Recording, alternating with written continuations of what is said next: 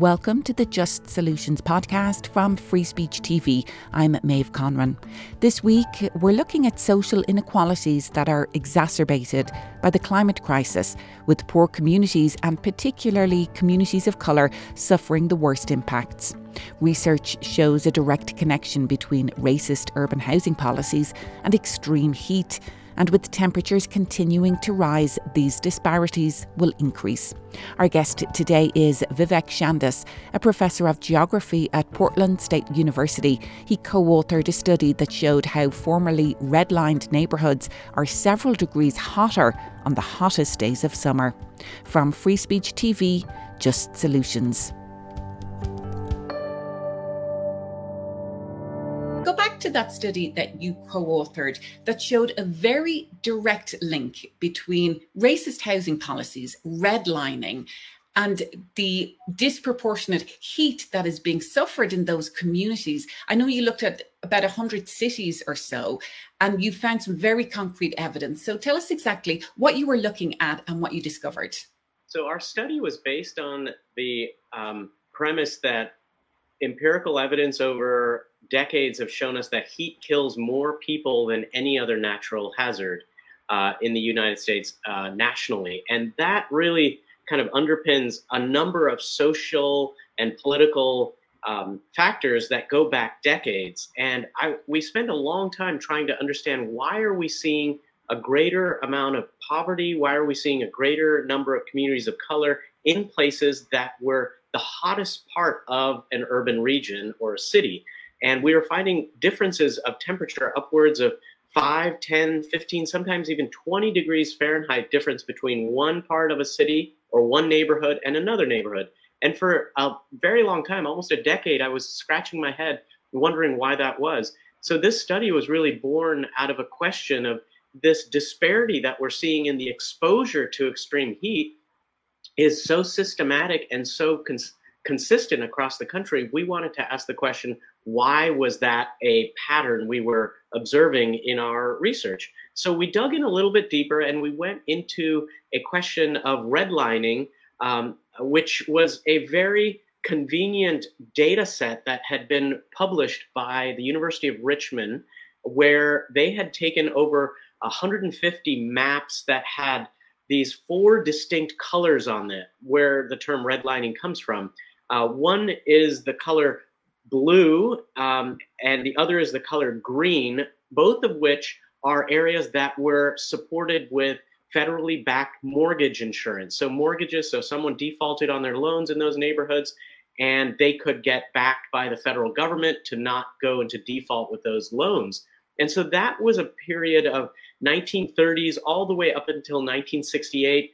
These particular neighborhoods that were green and blue were given mortgage backed mortgage um, uh, insurance. And then these other neighborhoods, which were yellow and red, uh, outlined in those two colors, actually had a uh, didn't have any of those kinds of insurance policies. So we asked the question: maybe the fact that we had this intense codified um, um, process of policies that would segregate neighborhoods, maybe that would help us better understand why we're seeing certain areas greatly disinvested and as a result seeing greater temperature increases in those neighborhoods and other areas with a lot of investment literally and figuratively a lot of investment going into those blue, green and blue neighborhoods. And maybe that would help us distinguish why we were seeing these patterns. So as we dug into these digitized redlining maps that the University of Richmond uh, provided, and we downloaded a lot of satellite image of temperature of surfaces in each of these neighborhoods. We were finding that in the red line neighborhoods, temperatures were on average about five degrees uh, Celsius warmer than their non red line counterparts. And so that really tells us that there's a uh, really large disparity in cities based on the whether you lived in a area that was historically uh, segregated and and and colored red by these uh, housing uh, developers and planners and consultants, or whether you lived in a blue or green neighborhood. Um, and so that disparity was really pronounced because we found it across 108 cities in the United States, where redlining was operating. And not only that, we were able to even rank these cities in terms of the proportion of difference between those redlined and greenlined counterparts. And that was really ranking out where the city that I'm based in, Portland, turned out to be the top of that list. Totally surprised me in many respects because I heard I had heard about redlining occurring in Chicago and Baltimore, and I, would heard of all these stories and narratives put together. Though Portland was number one on that list, then came Denver and Minneapolis, and then um, all the essentially 94% of the cities that we looked at consistently had this pattern where the red line were hotter than the green lined areas of the city. So, in a nutshell, that was an empirical, like an actual evidence based study that was able to link a federal housing policy from the 1930s and that was abolished in the 19 in 1968 during the Fair Housing Act and yet we see that long shadow of its impact as temperatures are continuing to rise across the planet and neighborhoods are at the epicenter of the experience of those acute temperatures that people are exposed to. We have discussed a lot on just solutions, how systemic racism has infiltrated every aspect of society, and particularly when it comes to issues like housing,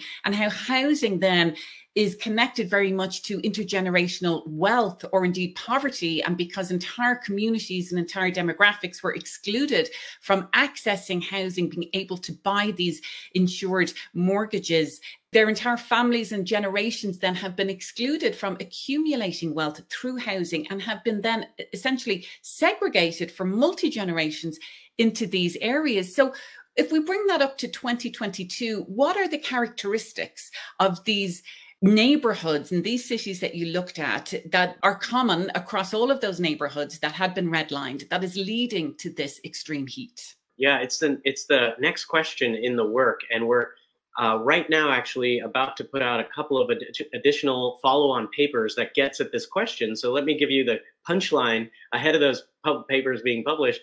Is simply that when a neighborhood over a course of 30, 40, 50, 100 years gets disinvested in over time, meaning there is less money going into housing. There's communities that are ha- experiencing intergenerational poverty decade after decade.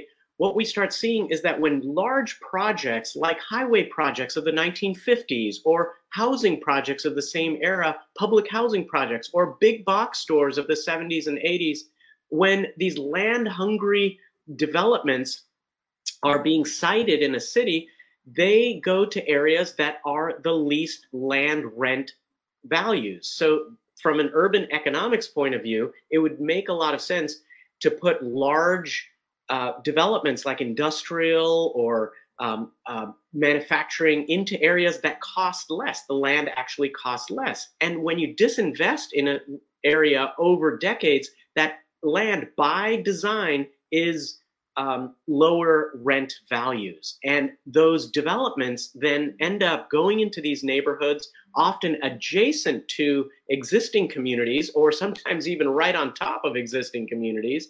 And we end up seeing asphalt, concrete, and the amount of these very dense materials that absorb the sun's radiation, hold on to it, and amplify over time re radiating out and creating higher temperatures in these neighborhoods. So you think about a freeway project from the 1950s that uh, basically divided a neighborhood and created this enormous amount of asphalt and concrete that then absorbed that uh, sun's radiation and pushes it into these adjacent neighborhoods. So when these disinvested neighborhoods were getting divided through the 1950s, 60s, 70s, 80s, and on, with freeways, we started seeing a very clear uh, signal from uh, temperature about temperatures, about um, actually experience and exposure of higher temperatures uh, um, increasing in these neighborhoods. So that was really a pattern that pretty much prevailed all the way through the 1950s, and we're seeing it even today, where we're seeing, you know, whether a Walmart, where a Walmart ends up, or where one of these large kind of commercial developments end up. They often go to areas that have historically been disinvested and have been essentially forgotten by a lot of municipal planners and, and other decision makers. And so communities are left kind of really, in many ways, isolated in these pockets of what we call urban heat islands, where these temperatures are we've actually been able to measure in some cases upwards of 20 degrees Fahrenheit and in some cases 25 degrees Fahrenheit hotter than their um, non red line counterparts in the same city at the same time. It seems as well that these neighborhoods are marked by what are notable by what's missing as well. I mean, we often see euphemisms around wealthy areas like leafy, leafy suburbs. When you read that, you know, well, that also indicates that there's wealth. So if there are tree canopy, you know that that is a more affluent area, it seems almost a given these days. And we know that in a lot of these urban areas there's a, a, lack of tree canopy. And i know that that is very much related to heat but also acoustics as well that often having a tree canopy it adds not just to the beauty of the physical beauty of a space but there, there's so many other knock-on effects. It helps with shade of course but also with the acoustics. And so talk a little bit about that that maybe the absence of things like tree canopy is also contributing. Right. You know so i go back uh, quite a ways on this on on this topic of green space um, in terms of even our evolutionary history as a species like we are a species that really emerged from the forest. And much of our health and much of our well being is really tied very closely to green spaces, to trees, to canopied um, forests. And as we think about those forests slowly kind of being more surgically um, placed into neighborhoods, we're really talking about which neighborhoods were able to receive those trees and which neighborhoods didn't receive those trees. And if you have a um, when when you have a policy like redlining and segregation, creating these invested and disinvested spaces, these marginalized spaces, these um, highly lifted up spaces, we see that the materials that are used for the housing, we see that the available planting space for trees, we see that the green spaces for parks and natural areas follow suit with that investment spectrum. And as a result, the areas that have very little planting space because there's a freeway in play in, in, in that place or a big box store with large parking lots, trees and green spaces and parks are squeezed out. And where do uh, those uh, large asphalt hungry um, uh, developments um, not go? Often in the neighborhoods that have the large kind of uh, median strips, those areas between the sidewalk and the road. They tend to be larger in wealthier neighborhoods where you can plant large form trees, get lots of shade. And as a result, we see the health and well being of communities in those areas with larger amounts of green space, whether in the form of uh, trees in the yard, whether in the public spaces in front of their homes, or in larger amounts of parks in and around the neighborhood, we see the health uh, measures of communities living in larger in areas with more green space consistently better than in places where there's a lot less green space. And that not only translates on a day-to-day kind of chronic experience of exposure to heat and other environmental pollutants and, and, and what we call in the field environmental insults, where you're getting exposed to larger amounts of lead, particulate matter, um, uh, nitrogen oxides, and many other air pollutants in combination with that heat, because you're right adjacent to a freeway, we're seeing that also play out intergenerationally through through research happening in fields like epigenetics. So we're really starting to unpack this very long-standing pattern of health-related impacts that emerge from these land use planning decisions that have been made decades ago. Vivek Shandas is Professor of Geography at Portland State University. He co authored a report that showed a direct link between extreme heat in urban areas and racist housing policies like redlining. You're listening to the Just Solutions podcast from Free Speech TV. I'm Maeve Conran this has real life implications. It's a it's a life or death situation because, as you said at the top of the the show, that heat kills so many people in this country. And uh, Portland, where you're speaking to us from, a couple of years ago, I know had a very dire situation with extreme heat. We're at the tail end of the summer, where so many parts of the country and indeed so many parts of the world suffered through extreme heat. So, take us through exactly what this means then for these communities, and particularly if I would assume, and maybe you could clarify, these are also communities that have older infrastructure. So maybe there are buildings without air conditioning. Talk a little bit about what exactly this means for the people living in these communities.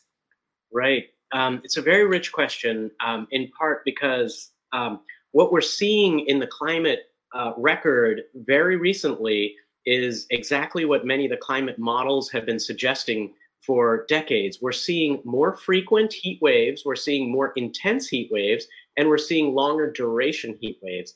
The heat wave you mentioned in the Pacific Northwest that claimed almost a thousand people, very conservative estimate, claimed almost a thousand lives uh, in 2021 uh, happened at the tail end uh, of June, so at the beginning of summer in the Northern Hemisphere. And that was um, orders of magnitude greater than anything the Pacific Northwest had ever seen in recorded history. In fact, the climate climatologist that I spoke to attributed to a one in 1,000 uh, um, year event that occurred. And as a result, we saw the uh, the intense impact not only on human lives, we also saw it on ecosystems, shellfish. We saw trees uh, dying as a result, and we saw a lot of infrastructure buckling and actually failing as a result. We don't have the kinds of infrastructure built in our cities to be able to manage the kind of extreme climate related events that are uh, falling um, literally from the clouds or from the sun. And what we're seeing is that the the amount of water that's falling from the the clouds, often uh, called either atmospheric rivers or what we used to call pineapple expresses, these intense amounts of water that fall, like we're seeing in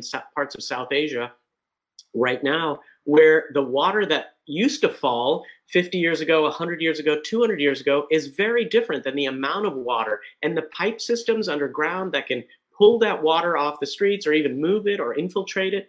Um, they don't exist anymore. We've either paved over a lot of those areas where the water can infiltrate, or we've created a pipe system that are are based on 50 or 100 euro year ago uh, amounts of water that fall. And so what will happen is you get backup of those pipes, you have less infiltration of that water, and you see rapid flooding and very extensive flooding, which then has very long-term impacts on the infrastructure.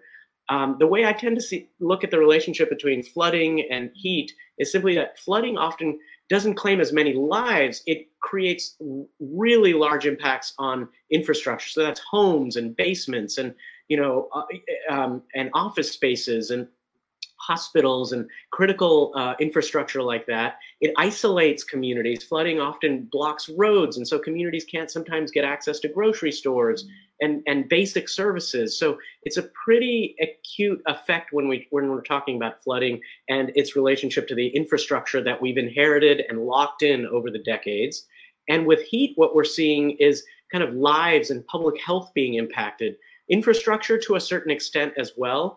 Um, what we're seeing are a lot of buildings that have been put up in especially northern latitudes where no air conditioning has been installed, or more, I think, insidiously, many of the windows, even on the upper floors of apartment buildings, aren't operable. So we have a community, we have a person, a resident living in a third, fourth, or even higher floor apartment where we know as heat rises, those upper floor apartments get extremely hot to the point where if you have a pre-existing health condition or if you're older or in some way compromised in terms of your health, you will uh, very you'll have a very high likelihood of perishing during those heat waves if your windows aren't operable and the temperatures are going upwards of 120, 130 degrees Fahrenheit in your residence. Um, and that is something that we're starting to see more often. And planners and uh, even architects haven't been at, at this stage designing the kinds of developments that we need to be more heat sensitive and more heat responsive and simultaneously more flood in, in uh, responsive as well. So we're really looking at a pretty uh, mind-boggling amount of infrastructure transformation that has to happen relatively quickly over a vast amount of space. And so uh, the, the the Herculean level of effort required on this is just um, really humbling because we are at a stage where we're seeing these the intensity, frequency, and duration of uh, climate-related events accelerate, and at the same time, our infrastructure, the thing that protects us often from some of these acute impacts, is not responding in the way that it was um, in the way that we'd like it to respond. It seems then that this infrastructure or access to certain infrastructure, like air conditioning, will be one of the new lines that's being drawn that we're seeing these sharp inequalities, you know, and particularly in those communities that have already suffered through generations of poverty. Getting back to that study that you co authored that showed this multi generational impact of poverty. Now, people living in these formerly redlined areas are in these heat zones. Those communities don't have access to this infrastructure as well. So we're seeing even further inequality as a result of all of this. Right. Air conditioning is kind of our our um, real quick response to heat. We've done it in the in many parts of the South. Most buildings have air conditioning in them. Although schools, unfortunately, as schools are opening right now and over the next uh, uh, period here, we're seeing a lot of schools. Uh, temperatures are still 100, 110 Fahrenheit and many of the children are not uh, having air conditioning. Uh, that, let alone um, residences where uh, communities, when they're um, trying to figure out, even if they can afford an AC, and even if a local policy, uh, such as the one recently passed in Oregon, um, where it's a right to cooling bill that requires landlords of rental properties to install to allow for the installation of air conditioning.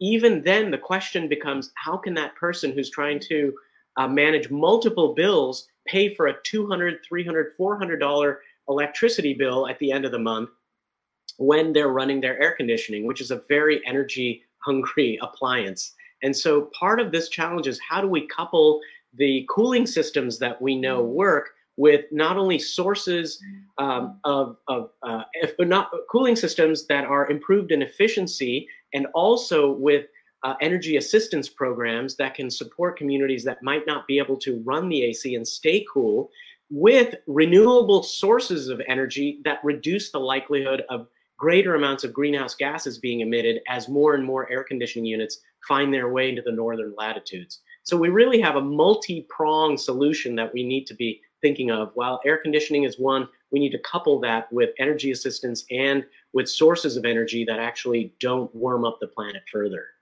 And it seems we need to engage all parties, the health department. This is a public health issue, not just physical health, but mental health. There, there was a recent New York Times article that showed a direct link between um, poor mental health outcomes, indeed, even in, an increase in suicide and extreme heat as well, as well as engaging the planners, the urban planners, the architects, the engineers and uh, the energy folk as well. So, to that end, Vivek, you said it's a bit of a Herculean task, but what is being done? Is there anything being done that either viewers uh, could get behind and pay attention to and urge folk to support, people in power to support? Or what, what do you see as even the first step in this giant task? Sure. Yeah, I really tend to take enormous kind of what we call grand challenges like climate change and try to start thinking about it in short, medium, and longer term approaches. And um, from a very short term approach, these uh, acute and extreme events are increasing in frequency, as we discussed. And the need to get uh, communities into safe spaces is really like the first step. This could, would require public health, emergency management, and um, any uh, social support organizations that are in and around in, in, in uh, a city, uh, a, a, community, a rural environment. Like, how do we find uh, adequate cooling uh, resources? Meaning, if it's a cooling shelter or if it's uh, recently a, a re, an uptick in resilience hubs, places where there's always heating or cooling available. There's food. You can stay overnight in these locations. It's safe. It's accessible. It's community oriented. Uh, communities, regardless of citizenship, etc., can can use this use these spaces. It's really one of those uh, short-term solutions that we need to get folks um, out of harm's way. Like so, there's a whole number of solutions there. There's a medium-term solution where we're really starting to talk about the ways in which we can start um, offering and creating a social infrastructure for communities to rely on. So that is whether you're as simple as getting to know your neighbors during an extreme event, whether it's uh, knowing where to go during an extreme event, like having those kinds of options available to you in the medium term and starting to build that what we call social capital in your neighborhood and getting to know each other we know that that just by itself by knowing and and connecting with people around you uh, reduces the likelihood of being impacted uh, by these extreme events. So that that's kind of a medium term piece that we could really think about. Um, and in the longer term piece, we really need to be talking about the fundamental shifts that need to be happening in our housing, in our uh, road infrastructure, in our electricity grid, um, and in the way that we can rely on the ecosystems like the trees and the green spaces and the wetlands to be able to safeguard us from some of these extreme events. We fundamentally need to be kind of um, aligning with the uh, way that the earth and natural systems are, are shifting right now. And if we try to fight some of those shifts, we're going to be really up against a wall with trying to do that. So we need to create policies that really get at housing that addresses heat, housing that addresses flooding, and kind of predicting and planning for the 50 to 100 year time horizon with the longer term uh, solutions.